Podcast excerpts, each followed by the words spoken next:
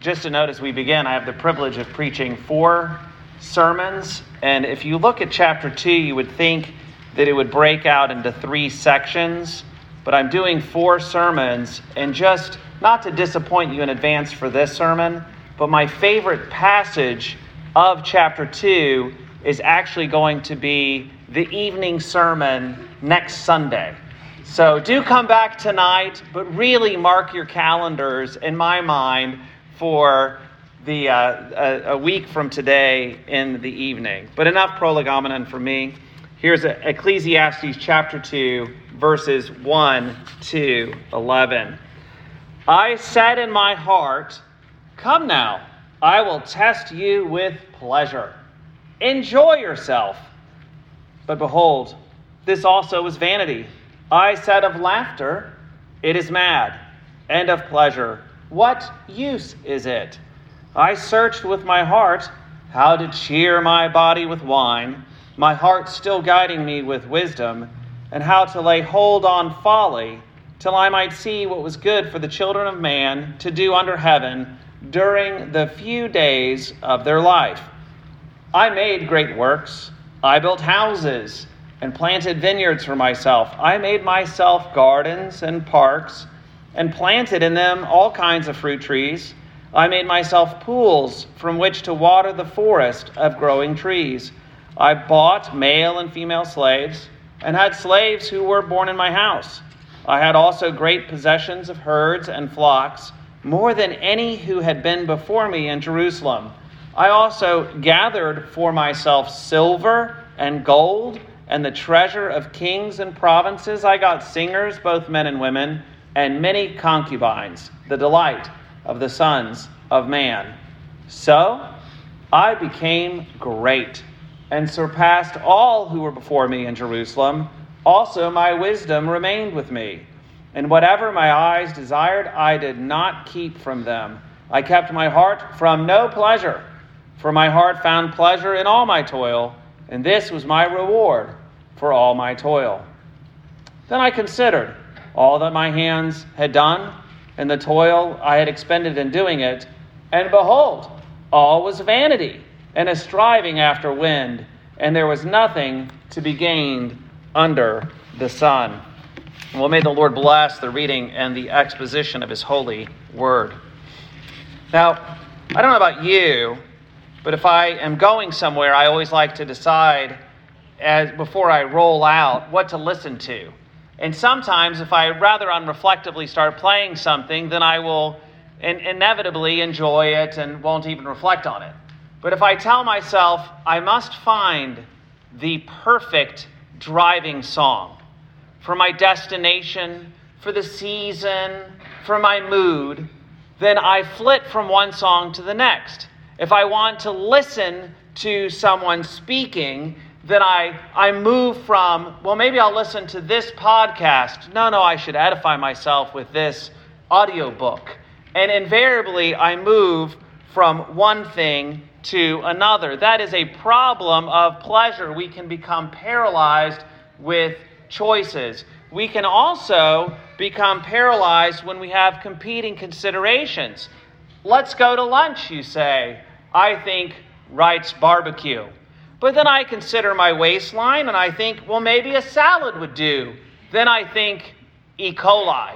So, whatever we do, we have all of these paralyzing competing choices. There is a problem of pleasure. We see this in Ecclesiastes chapter 2.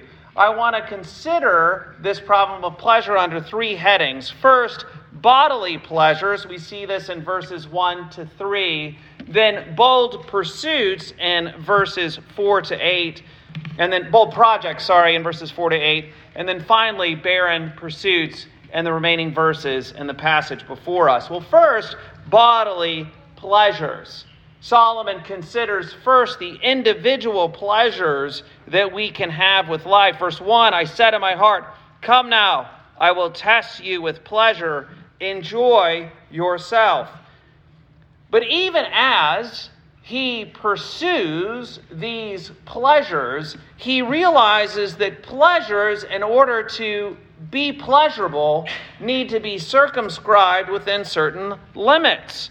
So we can laugh, verse 2, but we all know how laughter can be madness or folly. Hopefully, you regularly forget that I'm a philosophy professor, but I have to indulge myself by telling you that one of the things that's interesting about Aristotle's Nicomachean Ethics is he says that the good life includes virtues, which is not surprising, but he includes amongst the virtues some things that we would think of as being strange for a moral philosopher to reflect on. But one of the things Aristotle says that's necessary or it's important for the good life is quick wittedness. We want people, people who flourish in life, are able to tell the right kind of joke at the right time in the right way.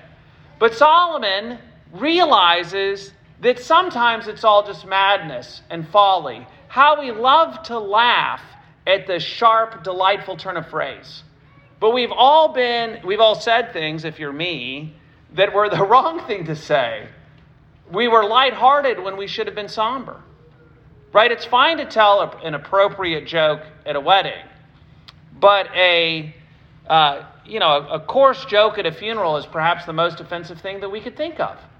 Right? So there, the problem of pleasure is that laughter is great, but it can also be madness. It can be folly. So too, there are the pleasures of food and drink. And we see this in verse 3.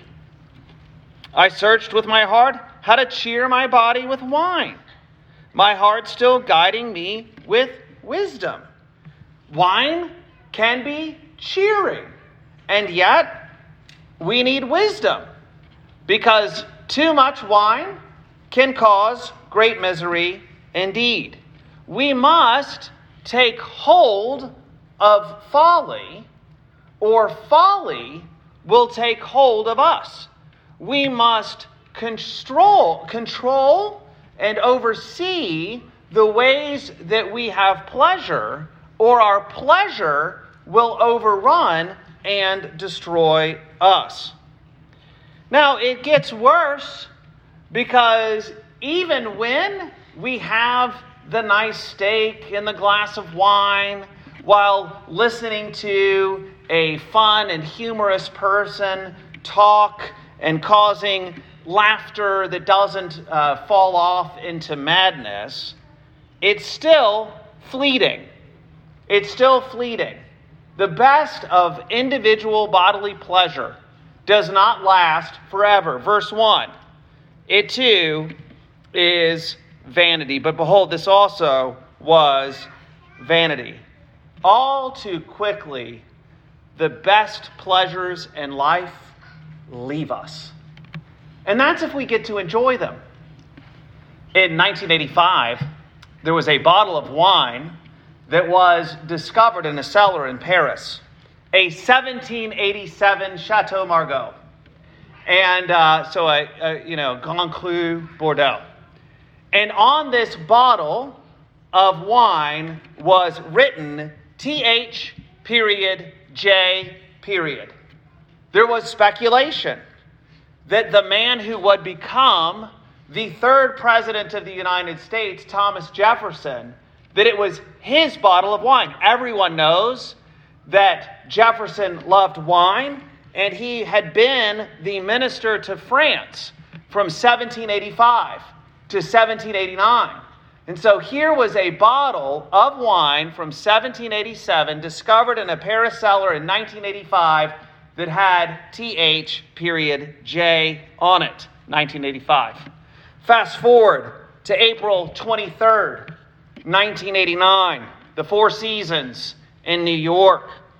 William Sokolin was a uh, prominent wine merchant. He was the son of a wine merchant. The Sokolins, I think, had um, liquor license number three or four after Prohibition in New York and he was looking to sell a 1787 Chateau Margaux, and uh, it was for today's dollar because of inflation. It was a million dollar bottle of wine. And so he had a million dollar bottle of wine April 23rd, 1989, at the Four Seasons Hotel. And he, of course, was walking through the crowded room, showing off the bottle of wine Maybe he was bumped. Maybe he didn't see the metal topped tray just around the corner, but went the bottle of wine and out gushed the wine onto the ground. There were people I read on the internet, so it must be true. There were people that were, and who can blame them, sticking their fingers into the broken bottle of wine and trying to suck a little bit of a 200 year old million dollar bottle of wine with their fingers. So, the funny thing about this is that even if the bottle of wine had been sold, and I think the sommelier at the Four Seasons actually said that he thought that the wine had been corked and it was ruined. So you know, but even if even if it was the best wine ever, it was the best wine ever. I can't believe it, but imagine if it really was worth a million dollars of somebody else's money. Right? So a million dollars, oh, that is, this wine is worth a million dollars of your money. Thank you for letting me have a sip. Even then, it's gone. It's gone. The best wine, even if it's not spilled on the floor of the Four Seasons Hotel in 1989, is consumed and then it's gone. You have delights, but do you control them or do they control you? Don't, don't mistake me here. God wants us to enjoy the pleasures of life. He has given us all things richly to enjoy. But we do not live life as a slave of our pleasures. On the contrary, we live before God with gratitude for the pleasures that He gives us, even as we recognize that they are fleeting. That they are fleeting. Even the best pleasures do not last. So, bodily pleasures, that's our first point. Our second is bold projects in verses 4 to 8. Now, I don't think, I'm going to be candid here, but, but I don't think I'm alone in this. We want a significance that extends beyond the pleasures that we have. We want to build something that lasts. And Solomon is no different. After reflecting on the enjoyment of bodily pleasures, he turns to bold projects. He turns to building. And verses 4 to 8 give us a sense of, as he calls them, the great works that he pursued. Verse 4 he builds houses. He constructs vineyards. Of course, he does, given the wine. Uh, he, you know, he, has got his houses. He has uh, vineyards. Verse five, he has gardens and parks. So the the houses are not just kind of on a barren landscape. It's, it's like Versailles. He's got a lot of gardens, and things are really rich and plentiful. And of course, if you've got gardens and parks, you want fruit trees there. And so then uh, it's the picture of a rich man cultivating the land. And so if you have houses and parks and gardens and fruit trees, what do you need? You need irrigation projects. And so he has these pools from which to water the forest of growing trees. It's a rich and verdant land. And of course, he's got to have some workers, right? He's got all these palaces and houses and gardens and all these projects. And so he acquires for himself slaves. And then he gets into ranching, have some herds, some flocks. And he says, It was more than anybody else before me in Jerusalem. And not just that, verse 8 he gathers for himself silver and gold and treasure. He's accumulating vast wealth for himself. And he wants us to, be, to, to know that it's not just from anybody, right? Is the treasures that he's acquiring for himself don't come from Hobby Lobby. They, the treasures of kings and provinces. And then, of course, when you've got everything in place, you want entertainment. You want male and female singers, and then he tells us he had many concubines, the delight of the sons of man. Here we get a sense in a different way from the opening verses of chapter 2 that not all is well. Remember when the people want a king in 1 Samuel? Samuel warns them against a king. And in 1 Samuel chapter 8, he, he relents to the Lord's by the Lord's direction, he relents to the people. But he does tell them, How will the king that you so desire get vast land holdings? Well, he'll take it from you. How will he get his flocks? Well, he'll take a tenth of yours.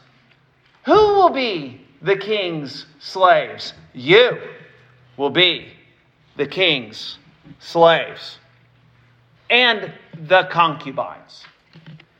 1 Kings chapter 11 tells us that Solomon had 700 wives and 300 concubines. And he tells us that his wives turned his heart away from the Lord. We want to control our projects, but sometimes our projects can take hold of us. Sometimes we build it and it's a good thing and people come, but sometimes they don't. Consider Country Garden. Country Garden is a Chinese real estate investment firm it built a $100 billion city in Malaysia for 700,000 people. So bigger than Northwest Arkansas. So they took ground, they built a city for 700,000 people, took $100 billion. Guess how many people the Wall Street Journal estimates live in this vast city? of supposed to be 700,000 people. 9,000. 9,000 people. I'm just a philosopher, not a mathematician, but that's a small percentage. Right? That's that's not a lot. Unsurprisingly, unsurprisingly, the sticker price of $280 square feet for a one bedroom apartment came down to $116. That's like your $300,000 Northwest Arkansas home being now valued at $120,000. Now they, they have survived. Uh, this, this September, they have Country Garden has avoided defaulting on its debts, and we'll see whether or not the bold project survives. But what about you? What about me? We have bold projects. I don't ever dream of creating a city in Malaysia. but we've got to recognize that our bold projects can entangle us, that our bold projects can destroy us. Solomon received wisdom and he wanted to build an empire. And he got one. He got an empire. He achieved that objective. But he also acquired 1,000 sexual partners who turned his heart away from the Lord. How many times, how many times do the good opportunities that the Lord gives us become occasions for us to sin against the very one who blesses us? Marriages fall apart because spouses have been given really excellent career opportunities, and they're taking advantage of the doors that the Lord has opened for them.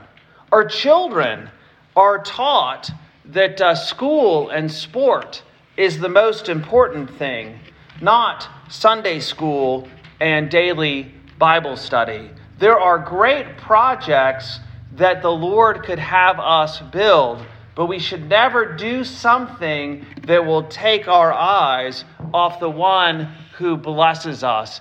Let's dream big dreams and ask God to bless us, but let's not make our bold projects occasions for temptation and for ruin. Instead, let's serve God for his glory.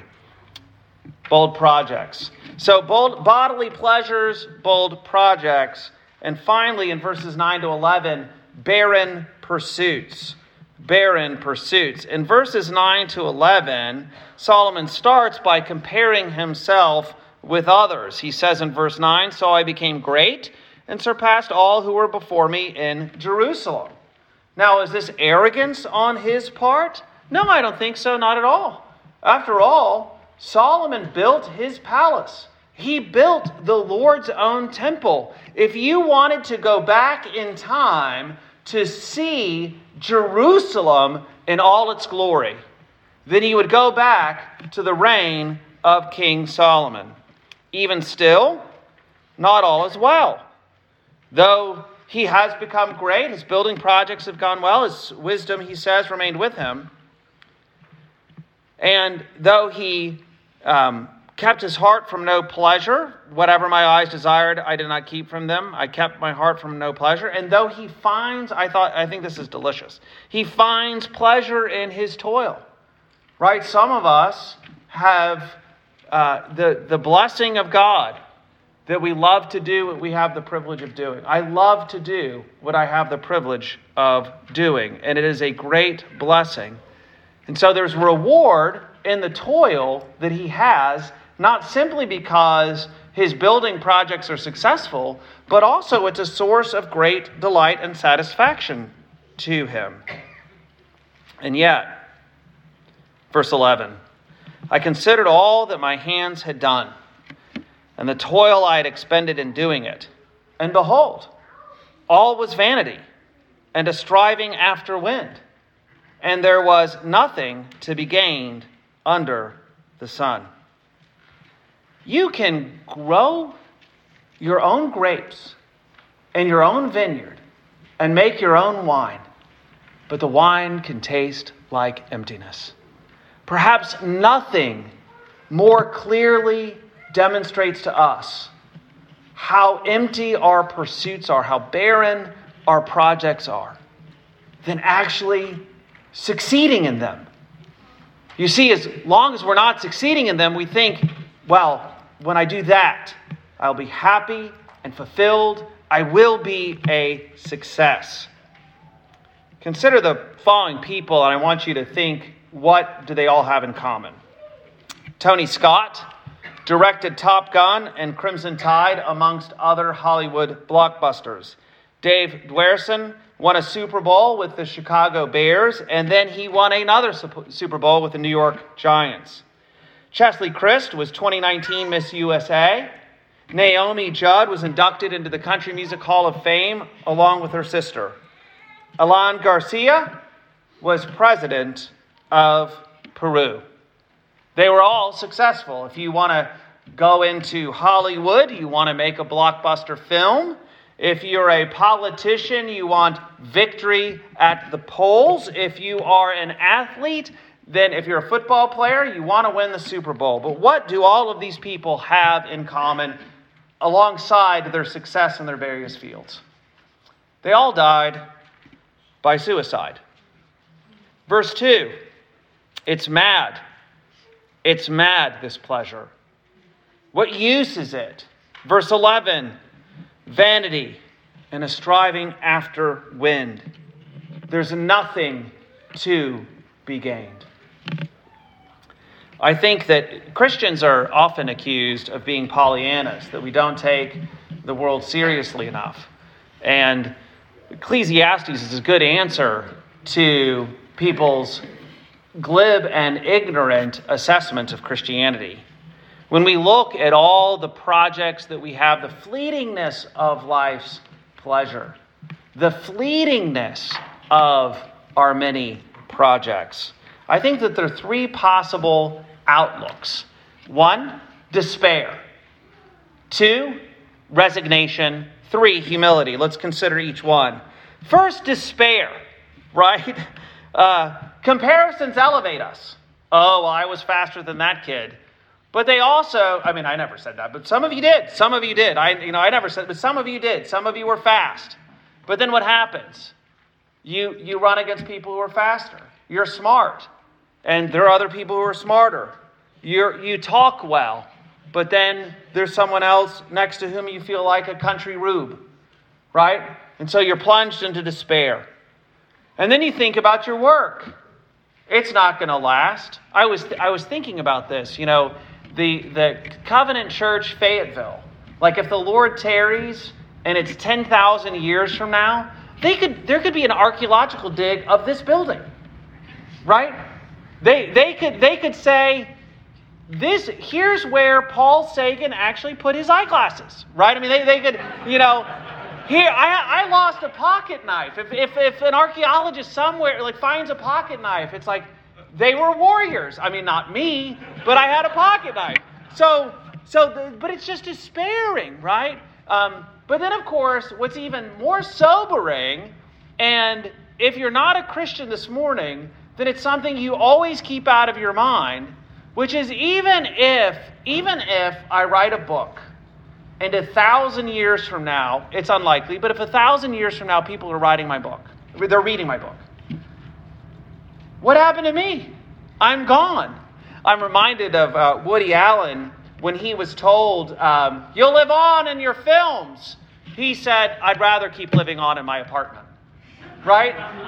We should, it, should, we should plunge, if you, you should say, it's all going to end and I'm going to end. Despair. That's option one. Now, option two is resignation, right? We can toughen up like the Stoics. I love teaching Epictetus in the Enchiridion. The J. Bruce version of it is um, if you do not get what you desire, then desire what you get. Right? So, so maybe you are not a Christian this morning and you say, ah, I'm not despairing. Why? Because I'm soldiering on. Well, I think that there are two problems with this view. I, I see this in Ronald Dworkin. Um, he was a legal philosopher and he published a book. Uh, it was actually, the, the book was published posthumously called Religion Without God. And Dworkin said, you know, we atheists, we kind of have an immortality. Because even if our stuff, even if our work doesn't last forever, it's, it's worth just having an existence, if only for a moment. And this sounds kind of nice, but it's really just romantic dribble, right? Because the idea is Jay, you're going to flourish like a flower and then die, or you're going to be a bird and then you're going to die. Eh, but that's okay because you look and you go, oh, isn't that a pretty flower? Isn't that a pretty bird? But the, the first is it's just dehumanizing, right? Really? That's what I am? I'm a $5 flower? I mean, I may not even be a five, like I was thinking about rose prices, like five, six, seven dollars a rose. But, but, but that, so it's dehumanizing, right? That's all I am is a flower. I thought I was a human. I thought I was a person. I thought I was made for better things. I thought I was more for that. But then also, there's a kind of romantic blind. That's the first point. The second is there's a kind of romantic blindness on assuming that, you know, if I was a bird, I'd be a cardinal or a nuthatch. Why not a skunk? Right? Why not a skunk? If I was a flower, I'd be a rose. Well, why not a thorn? Right? Why not a thorn? There, there ought to be a sober mindedness about assessing our lives, the full orbed view of who we are as people, that should provoke despair. But mercifully, that's not the only option. There is humility. Option three humility. Yes, I am small, but I am deeply loved. The scope of my projects is minuscule, but I serve a great king. No one may read J. Bruce's writings, but my name is written in the Lamb's book of life.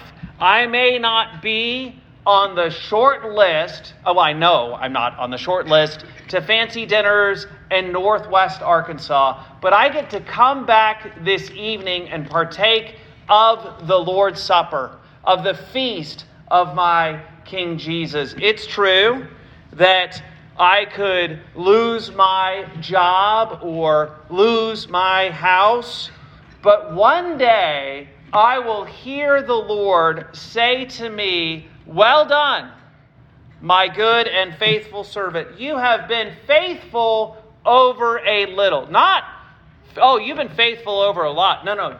Jay, you have been faithful over a little. I will set you over much. Enter into the joy of your master. Friends, that's where we are headed. Let's conclude. If you're a Christian this morning, then honor the Lord with your, your service. Be, be competent, be faithful, be industrious in whatever He has given you to do. If you do things that are considered great by the world, and I imagine some of you do, then be humble. It is the Lord and His providence who's blessed you with both the skill, ability, and opportunity to do those things. But if you consider yourself neglected, then take comfort because the God of the whole universe knows you by name. He's numbered the hairs of your head, and He looks on you with joy and affection. Now, if you're not a Christian this morning, that I encourage you to sober mindedly reflect on Ecclesiastes chapter 2, verses 1 to 11 to consider whether the bodily pleasures that you pursue are ultimately satisfying. You know they're not. Whether the bold projects that you're engaged in will give you a lasting legacy when you know that they won't. And instead, to humble yourself before the one who made you, who even now is calling you to himself in his gracious love. Let's pray. Heavenly Father, thank you that we are not valued for what we have done. In fact, you love us in spite of all the wrong that we have done. And we pray that we, we would yield ourselves to you, the one who loves us and who gave his Son for us and it's in the strong name of the Lord Jesus that we pray. Amen.